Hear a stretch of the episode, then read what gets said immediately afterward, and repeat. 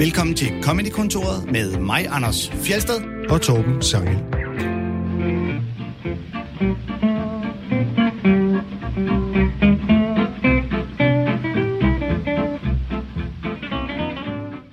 I dag, der gør vi ligesom sidst. Vi fortsætter med at spille jeres, altså lytternes sjoveste nogensinde. Og så fortsætter vi også med det her segment, øh, ugens aktuelle. Og igen, i den her uge, der har vi ikke nogen gæst, men øh, bare roligt, i næste uge, der kommer der en kær gæst, hvis alt går vel. Ja, hvis, at, øh, hvis øh, vi kan få dodget alverdens øh, vira og andre forhindringer, der kunne øh, sætte sig i vejen for den slags. Ja. Så, men nu er, det jo, nu er det jo nærmest som om, at vores lyttere er gæsten, ikke? Det er lytterne, vi har spurgt. Hvad er det sjoveste nogensinde? Og holy moly, hvor kommer der mange fede forslag. Øh, og forskellige forslag og varierede forslag. Og hvis vi er rigtig hurtige, kan vi nå to-tre af dem. Ja, lad os nu se. Jeg vil, jeg vil faktisk gerne lige, øh, inden vi går rigtig i gang, ja. øh, som en, øh, for lige at kigge bagud til sidste uges program, hvor vi jo øh, snakkede om, øh, at jeg havde fået de her nye virtual reality-briller, Oculus Quest. Ja. Og i øh, den forbindelse grinede lidt af, at mine øh, unger, de spiller et spil, der hedder Job Simulator, der er øh, helt idiotisk handler om, at de er på arbejde. Og øh, så kom jeg, fik jeg snakket mig frem til en joke om, at man bare skulle give dem almindelige briller på, sætte dem foran håndvasken og sige, så skal der vaskes op. Det er det nye opvaskespil, det er skidskægt. Og det har fået øh, Sune til at skrive en besked øh, på vores Facebook øh, til os, om at han var lidt pikeret over, at jeg tyvstjal en Wolf Morgenthaler-stribe, uden at kreditere. Ja, Og, og, har øh, du gjort det, Anders? Nej, det har jeg jo ikke. Øh, Det er jo det, det klassiske eksempel med, at der er en idé, der er så oplagt, at der er flere, der får den. Ja, lige præcis. Det viser sig simpelthen, at Wolf Morgenthaler har lavet en, øh, en stribe, der til forveksling ligner, hvor de har givet deres søn øh, virtual reality-briller på, og så stillet ham ind foran håndvasken, og øh, sagt, at nu skal han spille øh, opvaskespil. Så det er øh, nærmest en, nærmest en til en den samme... Øh. Bortset fra, at det, der var ikke noget med virtual reality-briller, var der det? Nej, en del af min joke var, at de almindelige briller skulle Ja. give barnet indtryk af, at virkeligheden var deres virtual reality. Lige præcis, ja. Jeg synes, mine har flere lag, ikke? Men det er et løg, min joke. Men, øh, og ja, det skal da så også lige siges, at det i, altså, kunne jo have været mig, der havde skrevet den Wolf Morgenthaler Det kunne det jo, ja. det var det så ikke. Nej, det var det ikke. Øhm, men øh, og det, jeg havde været med i Morten Wigmans podcast Wigmaskinen, hvor vi havde snakket om præcis det samme, og der var heller ikke nogen af de gæster der, der havde påpeget over for mig, at det var en... Det er jo selvfølgelig altid rart at blive gjort opmærksom på, hvis der er en joke, der er nogle andre, der har lavet, så man netop kan undgå at fremstå som tyv. Men også Klart. ærgerligt at tænke, åh, oh, den havde jeg egentlig måske troet, jeg godt kunne nævne på en scene, når vi får lov til det igen en dag. Ja. Ja, Så nu- betyder det, øh, at du så dropper at tage den med op på scenen? Ja, det kom, jeg skal i hvert fald lige gøre mig lidt mere opmærksom, være lidt mere opmærksom på, hvordan jeg får den præsenteret, så den ikke fremstår som præcis den samme. Ja. ja. Så, øh, men øh, men øh, tak for indspark, selvom at, øh, at, at det virkede som en anklage umiddelbart. Selvom det var pisseirriterende. vi, skal, øh, vi skal til ugens aktuelle emne, Ja, og øh, det er jo, at øh, Peter Skåb er kommet med et forslag ja, om, at øh, kriminelle musikere, de skal forbydes at optræde på spillesteder og festivaler. ja. Ingen øh, koncerter til musikere, der øh, har plettet straffeattest. Ja. Og øh, du har faktisk lavet et, et, af, et af ugens tweets. Øh, ja, altså, jeg, jeg, jeg kan jo sige, jeg har jo ikke som sådan joket, øh, spundet nogle jokes på det her. Jeg opdagede bare nyheden og delte den øh, Og skrev- på sociale medier. Og skrev hvad? Øh, ja, det ene sted skrev jeg bare ironien er til at tage at føle på. Ja. Og det andet sted, der tror jeg, jeg skrev øh, Siri, hvad er ironi? Og så Siri, kolon, og så den her øh, nyhed. Og, øhm, Og- ja, ironien handler om den der dobbeltmoral, ikke? At, Ja. at DF de selv er øh, lidt kriminelle på en måde, og bejler til en, øh, en politiker, der er dømt i rigsretten. Ja, det er jo, det, det er jo, det er jo hyggeleriet, der i den grad er ligger lige for, ikke? Når- At man netop ikke vil have øh, øh straffet musikere passe deres arbejde, og alle DF'erne har de bruneste næser, du overhovedet kan forestille dig. Og det er jo selvfølgelig ikke et forslag, der har nogen gang på jorden. Altså, sådan, det, det, det, det vil aldrig blive vedtaget i Folketinget. Men det er jo sådan, sikkert bare sådan et forsøg på at sende et signal fra Dansk Folkeparti's side. Ikke? Og egentlig så handler det jo om bandemedlemmer i hiphop. Altså, det er det, der har fået Peter Skov til at øh, ligesom, øh, fremlægge det forslag. Ikke? Og så det, at rapmusik forhærliger kriminalitet. Men altså, man kan jo godt forhærlige kriminalitet uden at være kriminel, og man kan godt være kriminel uden at forhærlige kriminalitet. Ja, og, men, og så tror jeg, Altså, der ligger Medina også... har også været straffet. Ja. Hun forhærliger vel ikke kriminalitet? Øh, nej, Det, det jeg ved, laver hun kun tekster om sig selv. ja, jeg skulle, det er simpelthen, man får nogle gange lyst til at skyde sig selv, eller et eller andet, når man hører det. Men nej, jeg kan godt lide nå. noget med Dinas musik. Men øh, jeg tror også, der ligger noget i, øh, at, det med, at de så de her øh, potentielle kriminelle hiphopper får øh, kulturstøtte, hvis de optræder på kulturstøttede steder med deres koncerter. Mm. Øhm, og du ved, hvis man dykker så meget ned i nyheden, så kunne man jo måske godt finde nogle punkter, hvor man kunne synes, det gav et vis ræson, men grundlæggende er det jo en idiotisk idé. Ja, fordi problemet er, så skulle man, så skulle man forbyde bandemedlemmer at optræde på festivaler, og så skal man til at definere, hvornår er man ja, et bandemedlem. bandemedlem og sådan noget, ja, ikke? Og, øh... og jeg tror nok, man kunne regne med, at hvis det her forslag det blev gennemført, så ville alle musikere begynde at få herlig kriminalitet på alle festivaler, bare for at øh, markere en point, ikke? Jo, og ligesom at der jo også står, at du, ved, du skal have ren straffetest, hvilket jo så lægger lidt et benspænd ind for, hvis man gerne vil øh, gå ind for de gode kristne værdier om tilgivelse. og øh, man vil ligesom sige, hvis du er straffet, skal du vel nok have lov, når du ligesom har afstået din straf. Ja, det er noget mærkeligt noget ligesom at, at sige, så er du ligesom, øh, det er jo en form for cancel culture ja. vi har fat i her. Ikke bare fra den modsatte fløj, hvor den normalt kommer fra. Og det lyder også lidt som om, det var myndet på i særdeleshed øh, hiphopper, ikke? Altså, det, var, det er jo så tæt på, de kunne, som jo. at sige, at det er jo de brune. Peter Skåb, nå, jo, jo. Peter Skåb øh, nævner faktisk et par konkrete eksempler øh, på, øh, okay. på, på bande øh, hiphopper, ikke? Ja. Problemet er bare, at en af dem er ikke straffet så han ville ikke falde ind under, mens Medina ville falde ind under. Altså, det er jo sådan lidt det, at man kan ikke, man kan ikke bruge tidligere straffet, øh, og det er svært at, at definere, hvornår man er, Altså, ligesom, og skal man forbyde og forhærlige kriminalitet, så er vi ude i noget censur. Altså, det er, det, det er problematisk på alle mulige punkter. Og det er også derfor, der, og der, er jo, der er så mange muligheder for at lave de her jokes, eller påpege det komiske. Altså, om, om, om det er sådan rent netop bare påpege det hykleriske, eller øhm, jeg så på Twitter, Kenneth Nørgaard, øh, der skrev, øh, nu har jeg ikke nærlyttet teksterne øh, i nedenstående, men har DF tænkt på øh, det der forbud mod musikere med plettet straffeattest helt til enden. Der er mulighed for en boomerang her, og så lagde han et øh, billede op af øh, coveret til øh, Dot Westman og Morten Messerschmidts øh, albums, der er både et med julemusik, og det hedder med Glimt i øjet. Oh, ja. og, øh, og det er jo klart, for det vil jo også gå ud over den gode, hvis han vil og mærke bliver dømt her i anden omgang, i hvert fald den gode Messerschmidt. Og der er i samme øh, ombæring, der er Lars Bisgaard, som øh, skriver, hvis musikere skal have en ren straffeattest, så er Morten Messerschmidt vel også snart færdig med at synge sammen med Dot. Ja, lige præcis. Og Dot er jo hans forlovede Dot Westman, der er bakkesangerinde og medejer af Bakkens Vilje. Ja, og jeg ved ikke engang, om øh, Messerschmidt er han øh, tidligere straffet, ud over den sag, der lige PT skal gå om, eller... Det tror jeg ikke. Okay.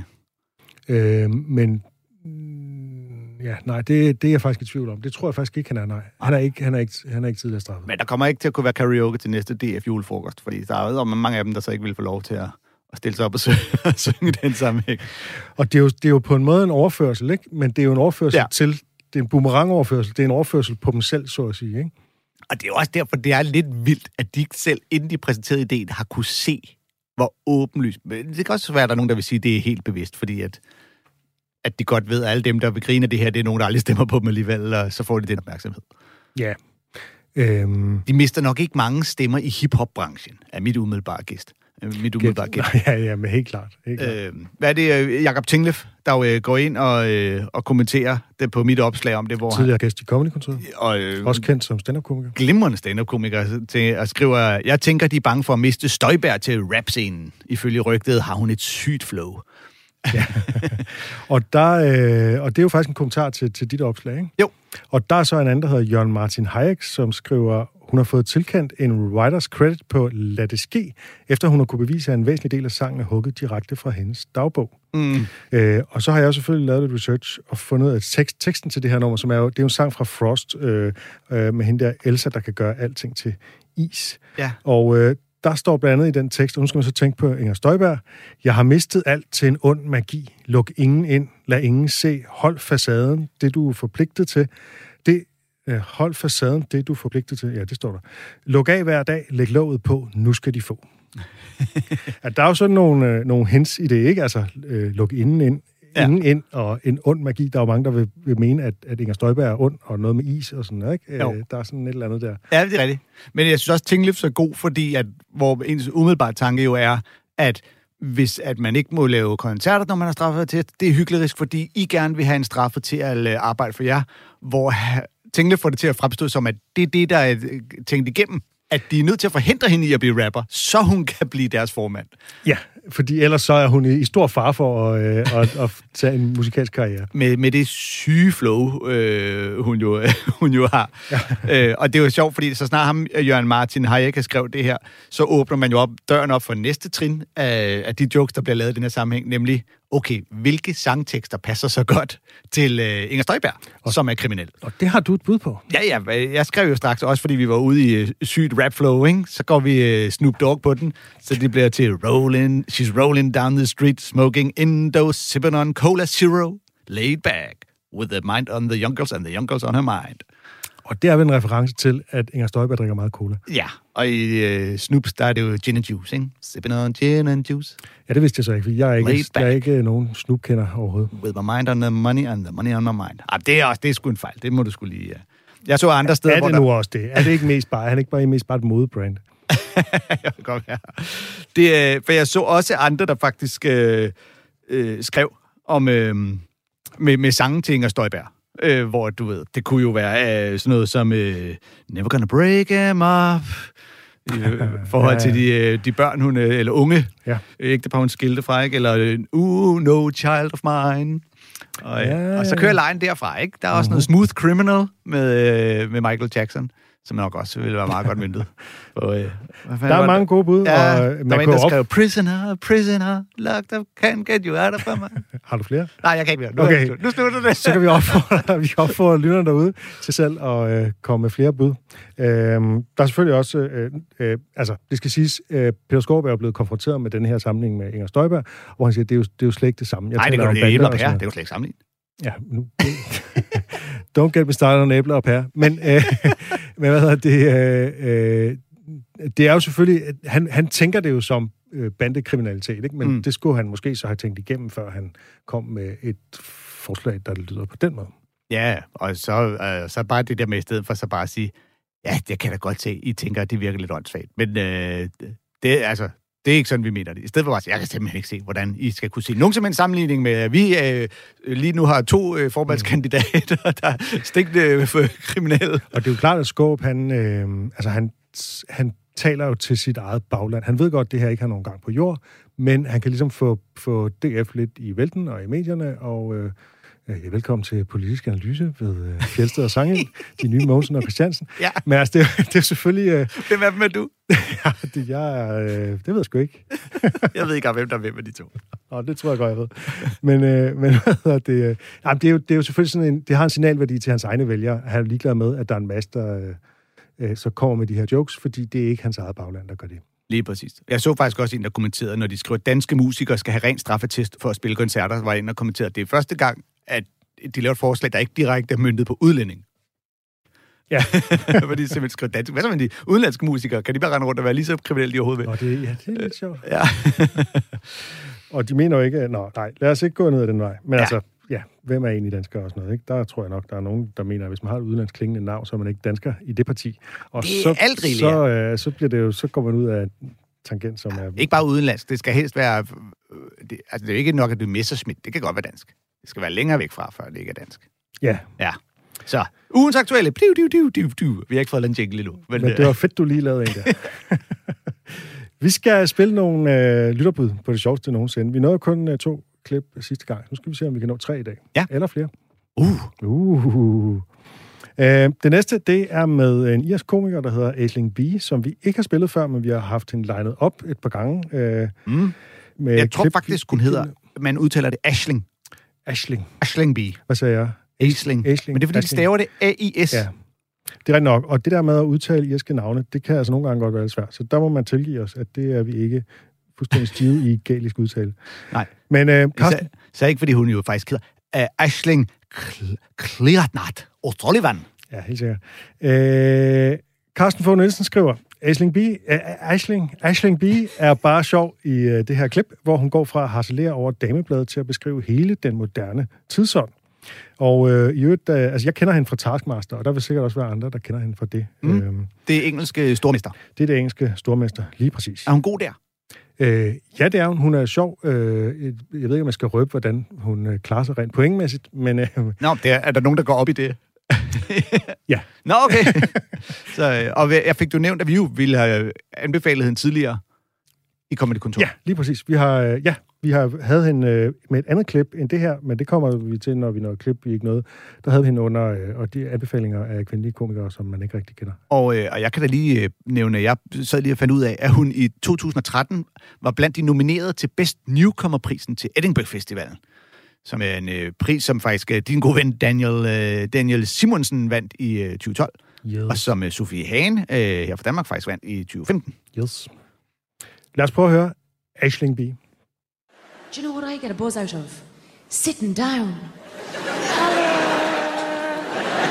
I love sitting down. I do. I love sitting down. I even tried to do this gig sitting down, but they said they couldn't legally classify it as stand-up.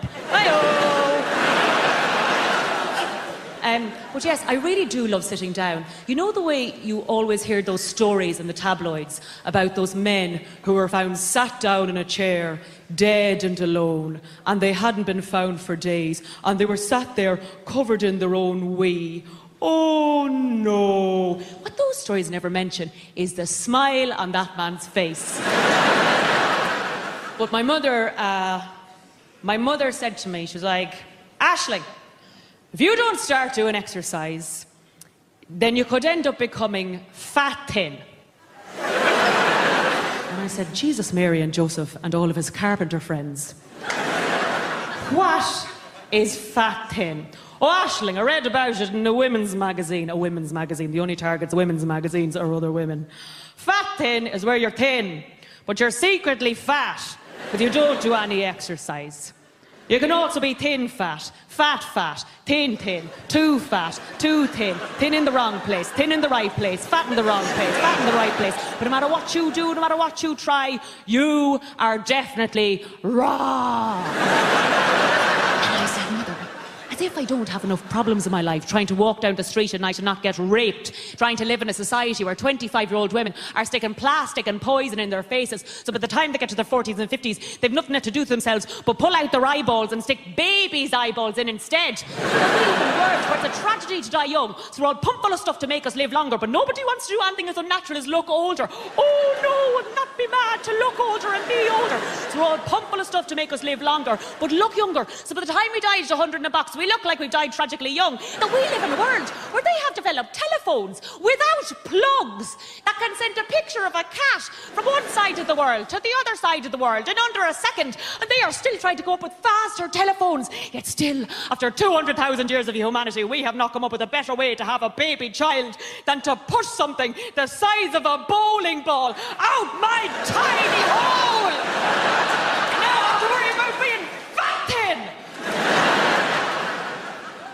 I said, go shove it up your floop, mother. I didn't actually tell my mother to go and shove it up her floop. Um, I agreed to go to a Zumba class.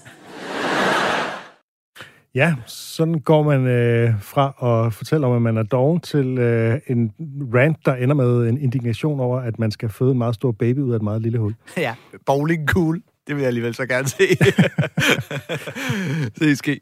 Øhm, hun, øh, hun, hun bruger et ret klassisk knep her, jeg egentlig gerne lige vil øh, snakke en lille smule om. Ja. Øh, fordi hun starter med at fortælle, at hun elsker at sidde ned. Men hvis hun sad ned og lavede hele det der show, så ville det ikke kunne klassificeres som stand-up.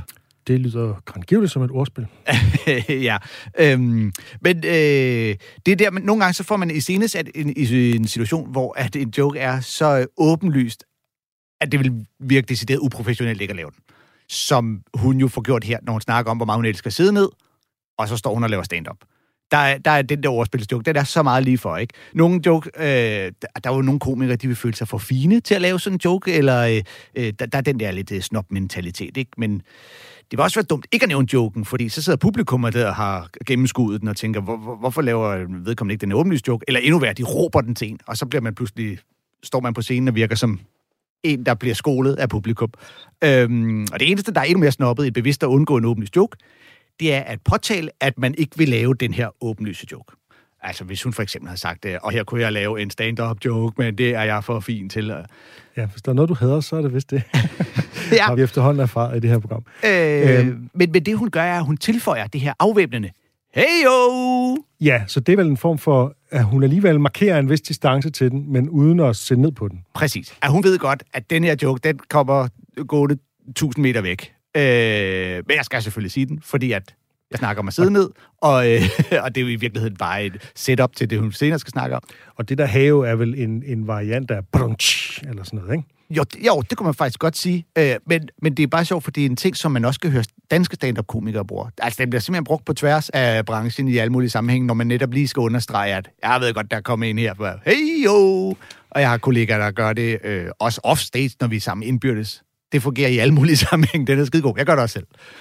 Men det, at det er så oplagt at joke om mod stand-up, øh, der ligger jo så også en far i, at hvis der er for mange, der gør det, så bliver det, så bliver det en kliché, ikke? Så Ja. det, er jo det, det, er jo, det er jo noget, nogle stand-up-komikere kan gøre en gang imellem, når det er vildt oplagt, men hvis, det, altså, hvis der er for mange, der gør det, så, så går der inflation i den, så, så, øh, så, så gider man ikke at høre den mere, vel? Så bliver den udvandet på et tidspunkt. Så bliver det smidt ud af Fona. For nu at tage en anden. Ja. ja, Ja. Men, ja. øh, En dansk stand-up. ja. Nej, jeg, jeg blev bare mærke, da jeg hørte det, fordi jeg synes, det var sjovt, at lige præcis hende hører hende lave en hey yo ja. på sådan en åbenlyser. Men det gud, jeg troede egentlig umiddelbart, det var en dansk ting, men det er det ikke. Hun får jo sin egen dogenskab kørt hen på sådan en større øh, problematik, nemlig det her med, med et dameblad, ikke? Som, øh, som fortæller kvinder, øh, at de altid er forkert, ikke? og taler til Mm. sådan et lavt selvværd. Ikke? Og det er jo en, en vigtig pointe, som øh, lige er også vand på min mølle. Altså, jeg har aldrig forstået, hvorfor så mange intelligente kvinder køber de der dameblade, der bare for, har nogle sponsorerede produkter, de fortæller dem, at de skal købe, og altså en masse slankekurer, som er den, altid er den nye, som øh, så heller ikke virker. Og sådan noget. Altså, det er sådan, hvad sker der? Det er et godt spørgsmål. Køb du noget, et fodboldmagasin i stedet for? Hvor du kan få smidt nogle fodboldstøvler og nogle taktikker i hovedet. Der, er det i hvert fald, der, der handler det i hvert fald i det mindste om noget, så kan man synes, det er noget måske er fjollet, men det, det handler dog i det mindste om noget. Ja, det er rigtigt. Øhm, og selvfølgelig er der også øh, interessante artikler i øh, Alt for damerne, men det er bare pakket ind i alt det der lort, der handler om, at hvis du skal være en rigtig kvinde, så skal du købe de, her- de produkter, og du skal være så og så slank og alt muligt andet. Ja, ja, og, øh, og det her, det er det, der er moderne nu, og det ene og det andet. Jeg kan, Ja, og det er jo noget nyt, altså det er jo noget nyt hele tiden, ikke? Hvis de kan udgive et, et, et blad om ugen, så er det fordi, de hele tiden skal opfinde, at det er noget nyt, og før var det det, og før var det det. Ja. Og hvis det virkede, så ville de jo ikke, så ville de jo stoppe med at udgive blade, for så ville der simpelthen ikke være mere nyt at fortælle, fordi de havde faktisk fundet løsningen. Det var det her, den her creme, og det var den her slankekur, der virkede. Ej, at gå vi, igennem vi, vi, nedlægger, øh, vi nedlægger alt for damerne. Magasin Jeg, jeg ved godt, der er rigtig mange. der er produkter nok til mange af for Lige dem. præcis, det er fordi, der ikke er nogen af dem, der er overlegne for fanden. Det overlegne cremeprodukt findes ikke. Gå ned i Matas eller ned i supermarkedet og køb jeres creme. De her jeans er, det er the final jean. Du behøver aldrig købe jeans igen. Får vi en masse vrede kvindelige lyttere, der har en yndlingscreme derhjemme, der koster 1000 kroner. Øh, Face Lamar er faktisk rigtig god, eller hvad er det ikke, det den hedder? det kan godt være, det ved jeg ikke. Men hvis den var så god, så øh, ville folk jo nok bruge den for fanden. Ja. Jeg elsker øh, Ashling Beast, den der formulering, hvor hun snakker om, øh, hvor hun skal understrege et eller andet og siger, Jesus, Mary and Joseph and all his carpenter friends. Ja, og det er jo også, altså det der med, at Jesus var tømmer, den er også, Ja. det, vi har også hørt den hos Anders Nielsen og sådan noget, ikke? Altså, mm. den er jo sådan en oplagt, en oplagt ting at spille på, fordi det fylder enormt lidt i Bibelen og i hele øh, kristendommens mytologi, men det er bare, det er en sjov ting at joke med, ikke? Jo, jo. Fordi vi stadig har tømmer. Ja, og, øh, og bare, bare den der antydning af, at han må jo have haft nogle kollegaer, nogle venner, som man gik op. Ja, med. altså, ja, ja, måske var han mester. Øh, Men øh, ja, og så hele øh, tyndfed-begrebet, som øh, vi Ja. jo er både øh, før og Jeg siden har lært det at kende dig, fordi Ja. ja. du øh, går og siger, at du er tyndfed, og jeg troede det faktisk, det var noget, at øh, din læge havde fortalt dig. Nej, fordi jeg har altid bare brugt det i en øh, komisk præmis, men du har jo lært mig, at det er jo en, en klinisk di- diagnose. Jeg troede, du havde, selv, eller, du havde fået en diagnose, og så har du bare selvdiagnostiseret dig. Nej, nej, jeg, jeg tror, jeg grundlæggende bruger jeg 0% af min tid på øh, øh, sådan reelle diagnoser omkring ting, der er galt med min krop. Du må mere på netdoktor. Ja, men øh, nej, alle jeg, de romkugler, du spiser, så må du simpelthen være tyndfed. Jamen, jeg plejer jo at sige, at jeg er tyndfed i den forstand, at jeg jo er, øh, hvad skal man sige, øh, tynd og mager, sådan umiddelbart at se på. Det siger folk i hvert fald. Men jeg har jo delle jo. Jamen, Altså, det er jeg- så lille en del. jeg plejer at det er nærmest sige, kun at- dig, der kan se den. Man kan se min ribben, men man kan ikke se min navle. Man kan se din pik, medmindre den er meget lille. det håber jeg ikke, du kan. altså, jeg mener, Jeg har du, du kan på, se... du må kunne se din pik. Og så længe du kan Ja, det det, kan så har du ikke nogen vom. Okay, men så vil man jo være fed fed. Hvis, hvis du ikke kan se din diller for din mave, så er du ikke tynd fed, så er du tyk tyk. Jeg synes bare ikke rigtigt, det er en ordentlig del, det der. Nå, nej, nej, men Men det, det, ideen i tyndfed er bare det der med, at jeg er meget tynd herop, hvor at, altså man simpelthen kan se mine knogler, men jeg, jeg synes, jeg er tyk hernede, hvor Jeg man tror i virkeligheden ikke kan i- se min navle. Den gemmer sig henne. Når jeg cykler og læner mig fremover, så når jeg når frem til destinationen, hvis jeg cykler meget langt, og jeg ligesom retter mig ud, så er det nogle gange nærmest som om, der er en lille pøl af sved ind i min navle. det er vel da ikke, hvis man er helt tynd, tynd. Ej, så skal man med også være tynd. Hvis ikke der bliver nogle folder, når man bukker sig forover på sin cykel, så skal man med være tynd. Mit navlefnuller fungerer som sådan en form for svedtampon. Jeg tror, jeg tror begrebet om tyndfed, det, er, altså, det handler om at have ligesom, fedt, i, i, øh, om, fedt om hjertet og fedt i bløderen og sådan noget. Altså, at man har et højt kolesteroltal, og øh, på en eller anden måde, at det er sundhedsskadeligt. Ja, det tror øh, snarere end at det handler om egentlig huden og, og sådan, den, den synlige krop. Ja, det tror jeg, du har ret i. Jeg tror, det var Emil Jensen, der lavede joken om, at øh, selvom man er tyk, kan man godt have tynd mave. Som jeg også synes er vældig, vældig morsom. Hey jo! Hvad er det næste klip, vi øh, skal høre fra en af vores øh, mange herlige lyttere? Det er James Acaster. Ham har vi jo spillet før. Ja! Og øh, jeg har jo anbefalet hans firedobbelte Netflix-show på et tidspunkt i en af vores, et af vores anbefalingsudsendelser. Øh. Mm. Han er en virkelig fremragende, original britisk komiker. Det er et klip, der er foreslået af Søren Flint. Han giver ikke rigtig anden begrundelse, end at det er enormt sjovt. Øh, men det er jo også det vigtigste, kan man sige. ikke? det, det var jo helt krudtpræmissen. Det handler om øh, de ting, der er udstillet på de historiske museer. A long time ago, but not long enough ago that it's not still very relevant, everyone in Britain got in a big old boat and we set sail and we robbed, and this will sound far fetched, everyone in the world. Do you remember that? What a spree that was. Do you remember the great heist? What a spree. And we got all the swag, didn't we? And we took it back to old Blighty and we hid it, this is the clever part, we hid it in a museum. Last place anyone looks. Now it's the modern day, and all countries who stole stuff from are asking for their stuff back. But, uh, don't look worried. We're totally saying a blanket no.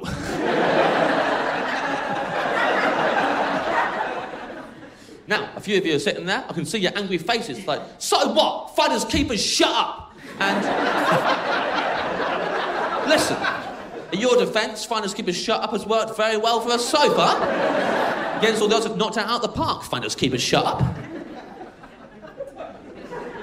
But even you got to admit, right? If someone stole something off you as an individual, it's your favourite thing, and they nicked it, and you knew who'd nicked it, by the way, for a fact. Not a hunch. You know who's stolen it. Everybody knows. It's common knowledge. Some people have written books about it. They've definitely nicked it off you. You go to ask for it back, and they're just standing there. They're not even running away. They're twice your size. They ain't scared. They haven't even bothered to hide it. They've done the opposite of hiding it, actually. They've put it in a glass display case. it's lit from seven different angles, real clear what it is. There's no disputing it's the same thing that once belonged to you, because there's a plaque next to it. It's exactly what it is at the top of the plaque, and then a paragraph underneath about how important it is to you and your culture. You'd be forgiven for thinking, I'm pretty sure I haven't got a leg to stand on here. Probably going to take this home today. They must have been so confident, all them countries when asked for their stuff back, just walking up to Britain, saying to their friends, wait in the car, don't even need you. Be back in a jiffy, mate. Hey, man, uh, a while ago, a lot of your ancestors stole loads of stuff from my ancestors. Yeah, I'm here to take them home. Let's right this wrong. What do you say? They must have thought the British person at the door was going to go, absolutely, you can have them back. We stole them, after all. But instead, we went, I don't think so. We're still looking at it.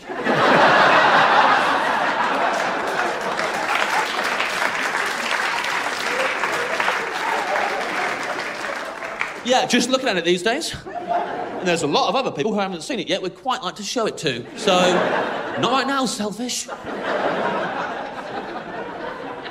Don't sulk about it. Look, no, it's no hard feelings, mate. Hey, you can look at it. Come on in. Have a look. Have a look. Seem familiar?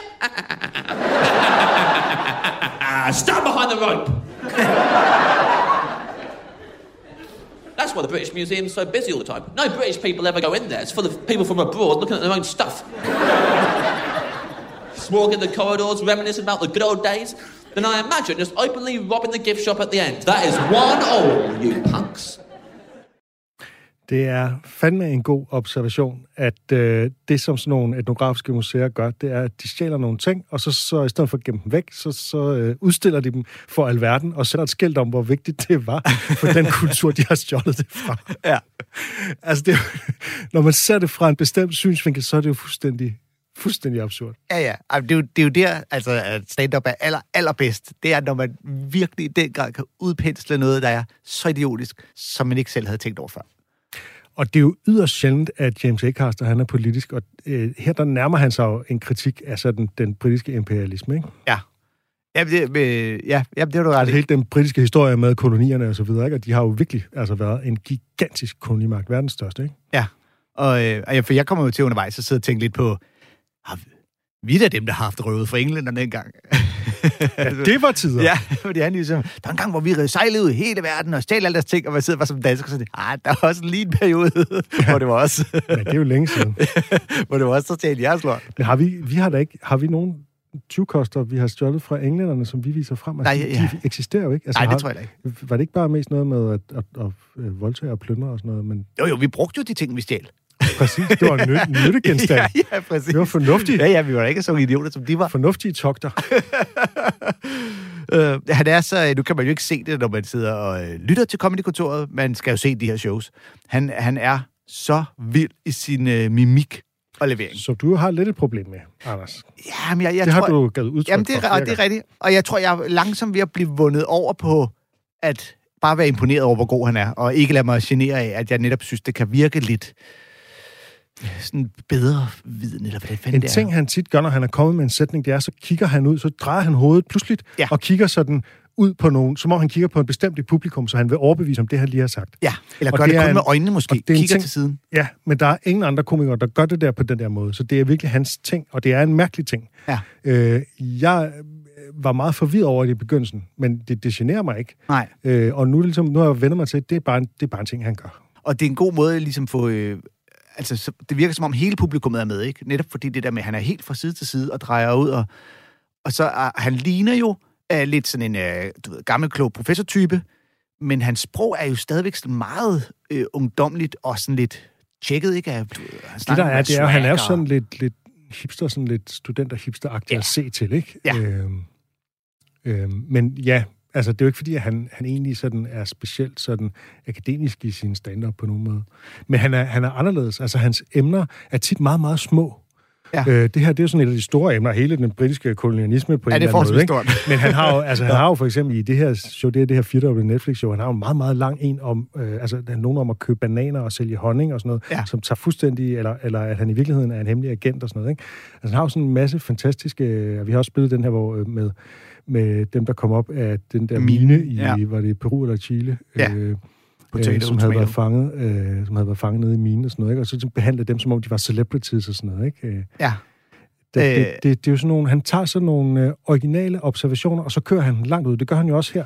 Altså, det, den observationen er så god, så han kan blive ved med at overraske. Så der, hvor han nævner, det er jo langt inde i biden, at han nævner det der med, at vi sætter faktisk et skilt, hvor vi siger, hvor vigtigt det er for deres kultur. Ja. Det kommer jo langt ind i biden, ikke? så han har, kan, kan hele tiden følge mere på. Ikke? Han har fået ideen, og så har han bare tænkt videre og videre og videre. Og det er jo noget af det, som, som, som jeg synes gør en, en observation god, det er, når, man kan, når den kan trække mange sådan underobservationer. Ikke? Ja, det er det. Og, og, og hele den måde, han netop får udstillet, at de prøver ikke på den mindste måde at skjule, at de har stjålet det her. Altså, det er jo ret sjovt at netop ud i, at vi har skrevet på et skilt, hvor vi har stjålet det fra, og hvor ærgerligt det er for dem, der har mistet det, og så videre. Det er virkelig sjovt. Hvis man nu skal være nuanceret, det skal man jo ikke, når det handler om komik, men alligevel, når man kommenterer på komik, må man godt en gang imellem også lige være lidt nuanceret. Så nej. er der faktisk øh, rigtig mange af de genstande på de der museer, som er købt og ikke stjålet. Ja, De okay. er købt af de lokale, som Jans gerne har ville sælge det for, for et eller andet, ikke? Ja. Øhm, enten det er, Så døde den bid. Guldmønter. Nej, fordi, for der er stjålet. Nej, jeg siger Ja, ja, ikke, at nej. alle er købt, fordi der, der er helt klart Ja. stjålet ting, og Ja. der er jo plyndret, altså alt muligt. Men øh, ja, det er, bare, det er bare mere nuanceret end som så, når man for eksempel går ned i Nationalmuseet eller Glyptotekets samlinger og sådan noget, ikke? så er det, altså så skal man kigge på hver enkelt genstand og sige, okay, hvordan er den kommet til Danmark? Hvem har gjort hvad? Øh, under hvilke betingelser osv. osv. Og nogen er ligesom, altså ærligt og redeligt købt på samme måde, som man i dag altså, Mm. øh, er ude at rejse, og så køber man en eller anden souvenirgenstand med hjem, og så er det ligesom bare blevet et relikvie i en samling, ikke? der, og det er godt at vide, inden lytterne øh, render ned på Nationalmuseet og siger, okay, hvor har I så stjålet guldhornene fra? Nej, nej, de er ikke os, der har stjålet, men hvem har så stjålet? Men det er ikke de rigtige guldhorn. Ja, det, det, der, dem er nogle andre, der har stjålet. Der er en, øh, en anden detalje i det her show, som jeg synes er, er meget interessant, er, at det består jo af fire shows, ikke? Du leder efter vandet, det der. Øh, Jeg tror, at lytterne er meget interesserede. det er fire forskellige shows, som lidt er sat sammen til et show. Og, øh, og hver har så... Øh, det eneste, der ligesom tematiserer showsene fra hinanden, er øh, noget farve. Farven på sådan et, et, en- noget nervøs fløjtæppe, der hænger bagved, som er krøllet og, og sådan mærkeligt intimistisk. Ikke? Ja, og hvor hans tøj så øh, matcher lidt. Fordi det be- bemærkede Ja. jeg ret tidligt her, at der, Der, er... er, der er blåt og grønt og gul og rødt, tror jeg, show. Ja, her der er det sådan lidt bruns, Nå, brun sandfarve. Ja, okay. Det kan være det, det, jeg kalder gult. Det er sådan gul, gulbrunt. Ja. Jeg kan ikke huske det. Det er fra hukommelsen. Okay. Og jeg kom nemlig til at tænke på, at jeg sad og så det her, og tænkte, kan jeg vide, om der er en, en nogen sammenhæng mellem, at han står her i det her lidt brune, og ligner lidt sådan en øh, imperialistisk øh, safari dude, der har skulle ud og stjæle noget. Altså, ja, man har, og han har tænkt farverne sammen med emnerne i showet. Det synes jeg, du skal analysere lidt videre på. Ja, jeg tænker nok, du Det Jeg håber, tese. du havde svaret. Jamen også fordi, normalt, der siger jeg jo altid, at man skal passe på med at, at klæde sig for prangende eller iøjnefaldende, når man laver stand-up, hvis man gerne vil have folk, de fokuserer på det, du siger. Så du ikke Ja. har et publikum, der sidder og tænker, hvad skal der for den skjort der? Øh, og så øh, hører man ikke lige...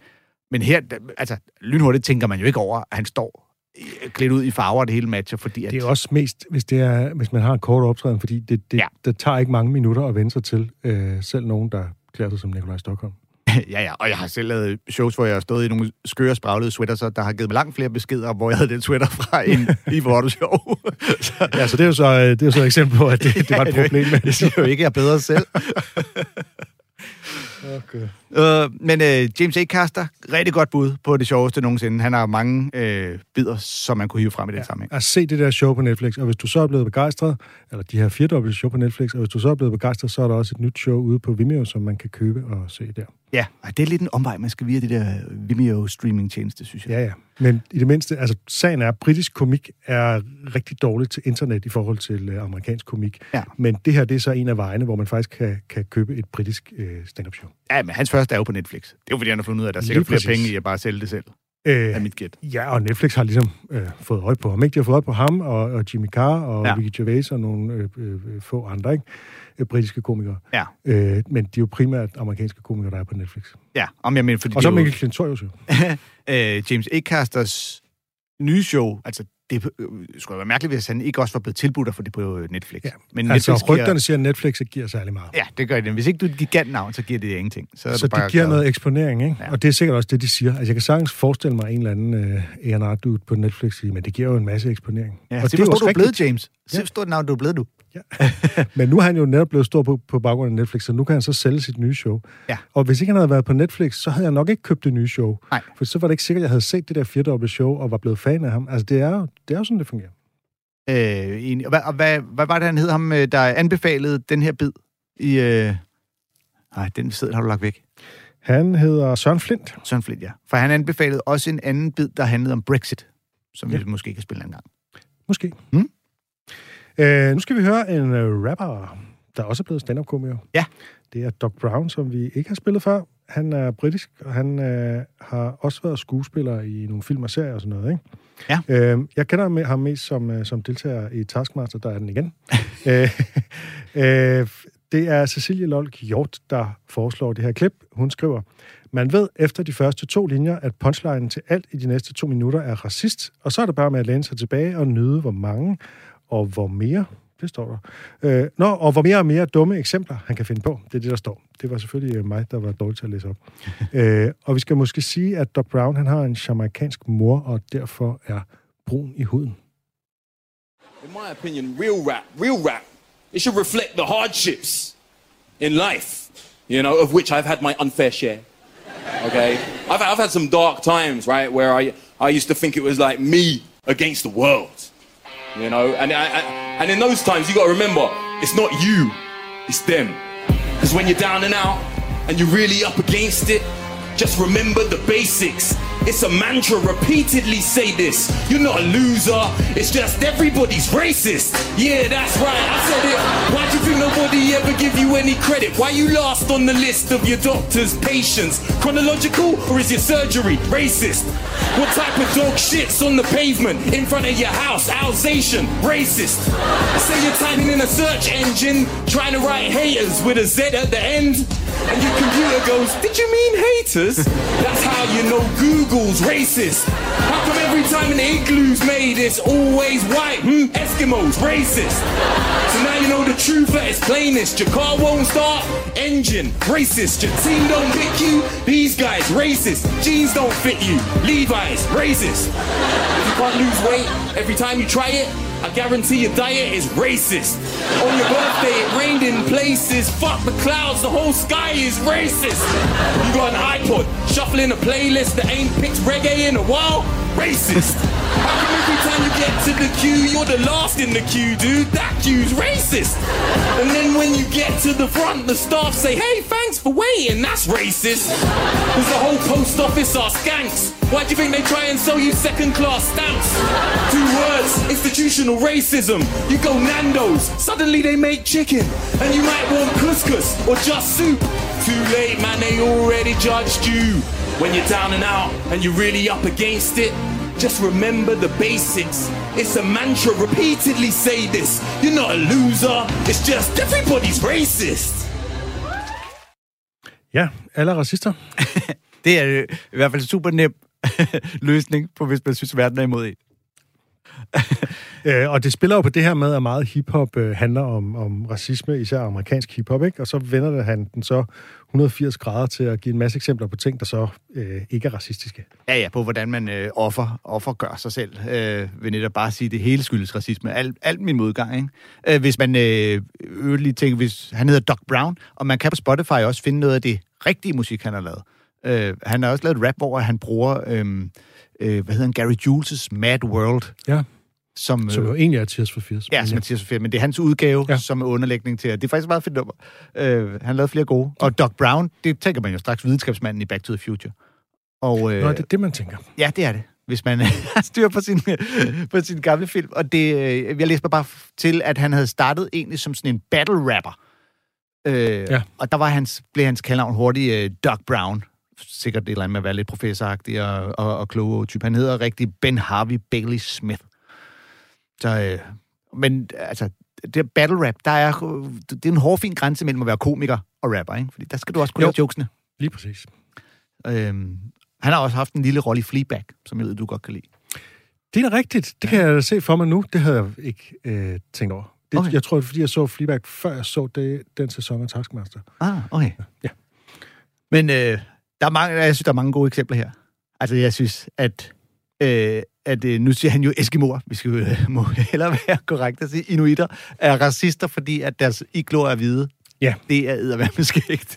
Og det taler jo ind i denne her sådan tale, der er i woke-kredse om hvidhed, kan man sige. Ikke? Jo. Og hvor, grænsen, hvor, hvor man spørger, hvor går grænsen for, hvornår altså, noget hvidt er et symbol på øh, altså, den hvide race. Ikke? Ja. Og om det, altså, det er jo sådan lidt, altså ordene hvid og sort er jo nogle mærkelige metaforer, fordi vi er jo ikke hvide, og en øh, afroamerikaner er jo ikke sort. Nej. Altså, man er alle mulige nuancer af lyserød og brun, ikke? Ja.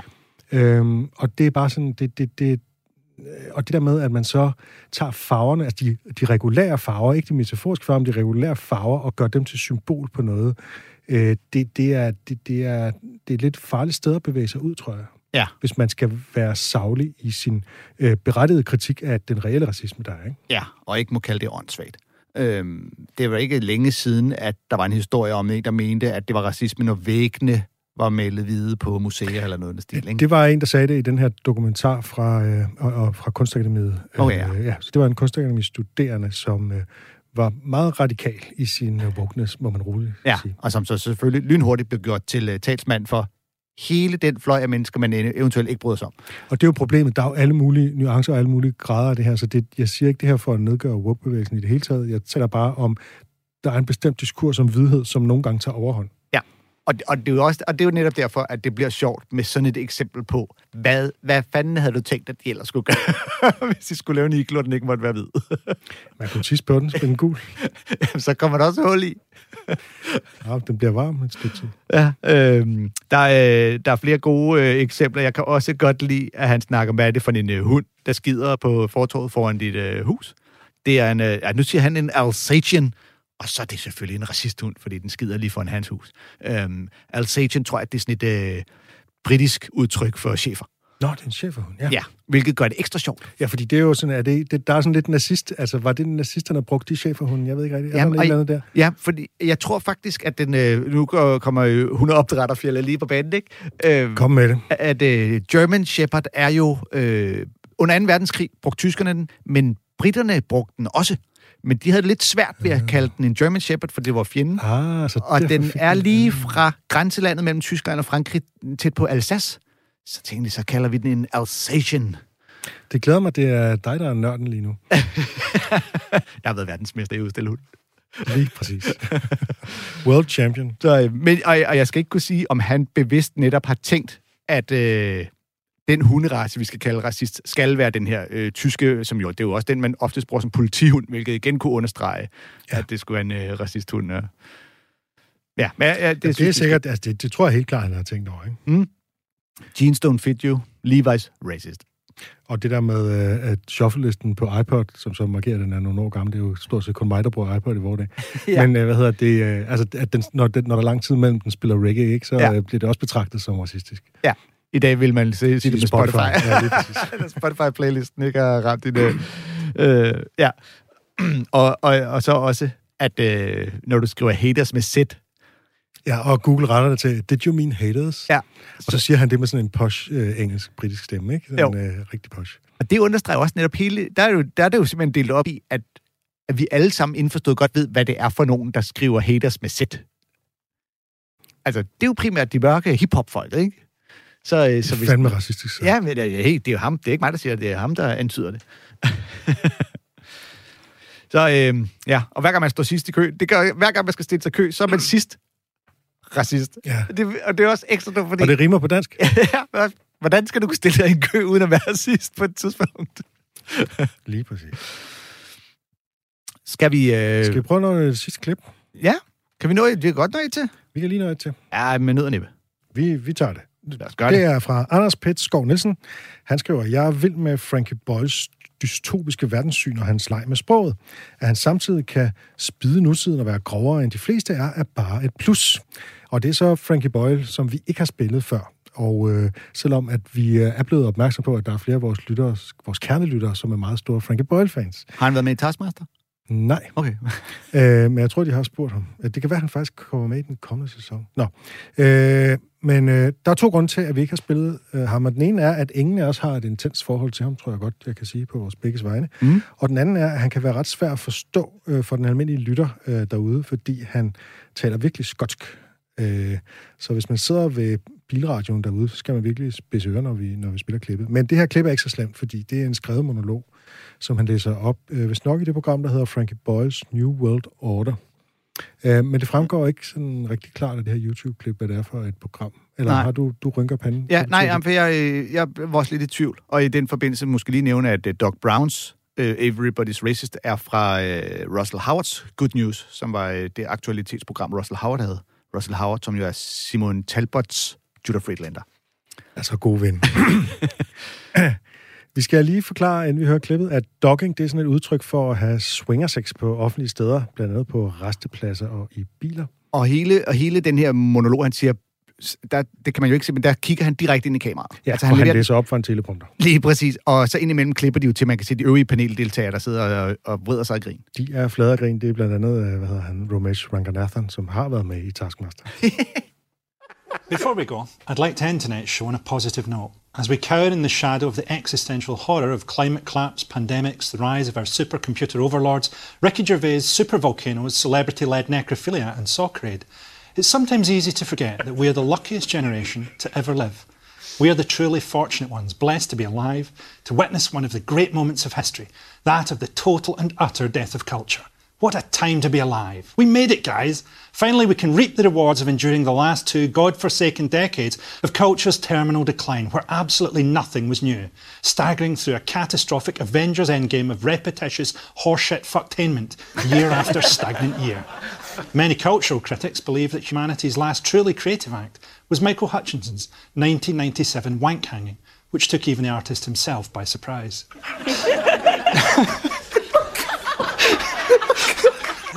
Holy shit.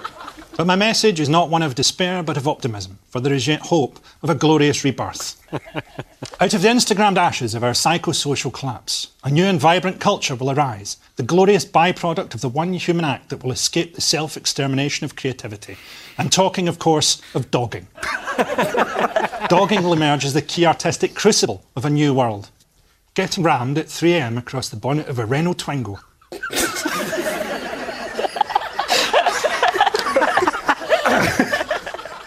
across the bonnet of a Renault Twingo, while a van driver masturbates into an old football sock that he keeps in his glove compartment, will be the new culture's Athenian tragedies.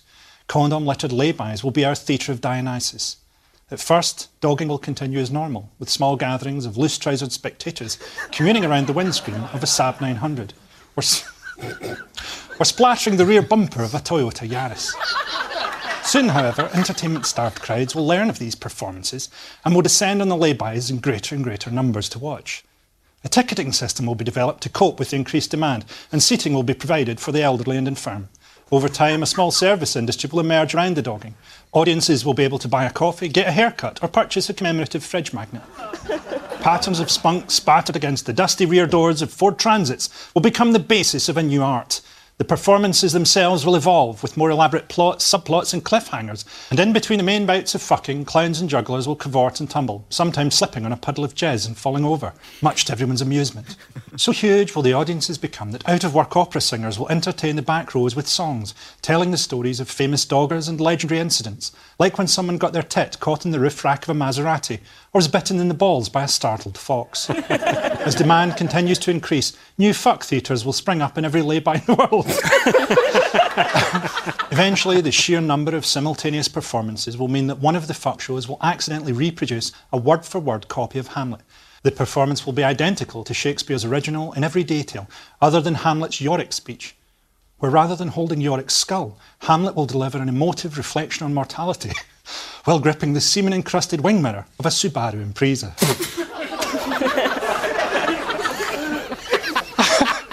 So, as I say, it's not all bad news. It's just a shame that Michael Hutchins won't be around to see it. It sounds like something he would have really got off on. Good night. Ja, han begynder jo på den høje hest øh, og taler om øh, den store kulturkritik og ender så med at forestille sig det her dogging som, øh, som en kunstart, øh, hvor publikum strømmer til at kan se alle mulige ting. Ja. Jeg, jeg, øh, nu har jeg kun set det her klip, så jeg er sådan lidt blind i forhold til konteksten og øh, programmet, og øh, Det er også. om det der er nogen særlig grund til... Okay, Øh, og den har vi ikke fået forklaret af vores lytter. om der er nogen, eller om det er bare, fordi nu har han lyst til at fyre den her øh, lange smør af. Nu snakkede vi sidste uge om det der med at øh, lære at læse op for en teleprompter. Når man ser det her, det er mega tydeligt at læse op for en teleprompter, så bare stiger helt stift lige ind i. Øh, jeg tror, det var dig, der nævnte det der, men man kan altid se, når det er ja. teleprompter. Øhm, man, altså de her lange monologer, man skriver, men her der kan man tydeligt se, hvordan detaljerigdommen er vigtig, ikke? det der med, at han er meget detaljeorienteret. Når han snakker om biler, så nævner han jo uh, commuting around the windscreen of a Saab 900 og splattering the rear bumper of a Toyota Yaris. Og alle de der eksempler er også så, så altså, den, fornemmer man, de er skrevne, ikke? Altså, de. Ja. det er sådan meget, øh, det, det er meget sådan sprogligt rigt, og det er jo netop noget, man, man gør mere, når man skriver, end når man bare står og taler og skal efterligne en mere mundtlig form, ikke? Jo, jo, præcis. Og det, og det bliver bare sjovere, at han sætter navne og mærker på bilerne, så du ligesom får det hele billede af præcis, hvad for en bil, hvis du bare sagde a car, eller du ved, a vehicle. Og det er sådan en grundregel i comedy, vær konkret, ikke? Altså, øh, hellere sige noget konkret end bare biler. Ja. Sige en eller anden konkret bil, og så have tænkt over på forhånd, hvad det er for en bil, ikke? Jo, jo, men også fordi, at det, he- hele billedet her øh, er jo, det er jo det, der er det sjove, ikke? Det er jo et detaljeret billede, fordi hvis nu det, vi var ude mere at skulle lave en direkte joke, eller en punchline, så kan du mudre det med at blive for detaljeorienteret. Så kan det godt være, det er lidt Ja, ja, at bare sige, så er der Det er en klart. bil, og så frem til den ene punchline, man har. Det er, når du beskriver øh, scenarier og sådan noget, ikke? Så, så vær konkret. Ja, og så lige lukke det helt ned med, at, øh, at Michael Hutchins ville nok tænde her meget på det der. Og Han har nok været den bedste reference, han kunne komme på en, der havde nogle særlyster. Og der er også en uh, hamlet reference til Yorick-talen. Ja. Vi er nået øh, til vejs ende i øh, endnu ja. en Ja. omgang Comedy-kontoret. Ja, og vi nåede, jeg tror, at vi nåede fire klip, du. Det er stærkt gået. Ja. Så øh, til gengæld, så må vi, øh, så må vi se, hvornår vi igen laver øh, lytter øh, favoritter, så vi kan få øh, Monner Rislund med os. Øh, ja, og hvem og der alle mulige andre, ellers som har været er gode, blevet ja. foreslået i den her meget lange tråd. Øh, afsluttende øh, citat. Synes jeg, det har været oplagt i den her uge. Måske lige at nævne øh, Bob Saget, der forlod os. Øh, Ja, det er rigtigt. ja, det var trist og, og tidligt. Man kan sige, Betty White er også død, men ja. Hun havde noget en alder, hvor det måske ikke var helt så overraskende. Øhm, jeg så Bob Saget, da jeg var inde og se Letterman i New York for Nå. way mange år siden, sammen ja. med, med Anders. Øh, der var han den ene gæst. Han var, sgu, han var sjovere, end hans, øh, man umiddelbart øh, tænker ham, i, i hvert fald i dansk kontekst. Og øh, hans citat lyder således. Dick jokes and puns combined is like classical music to me. Hey,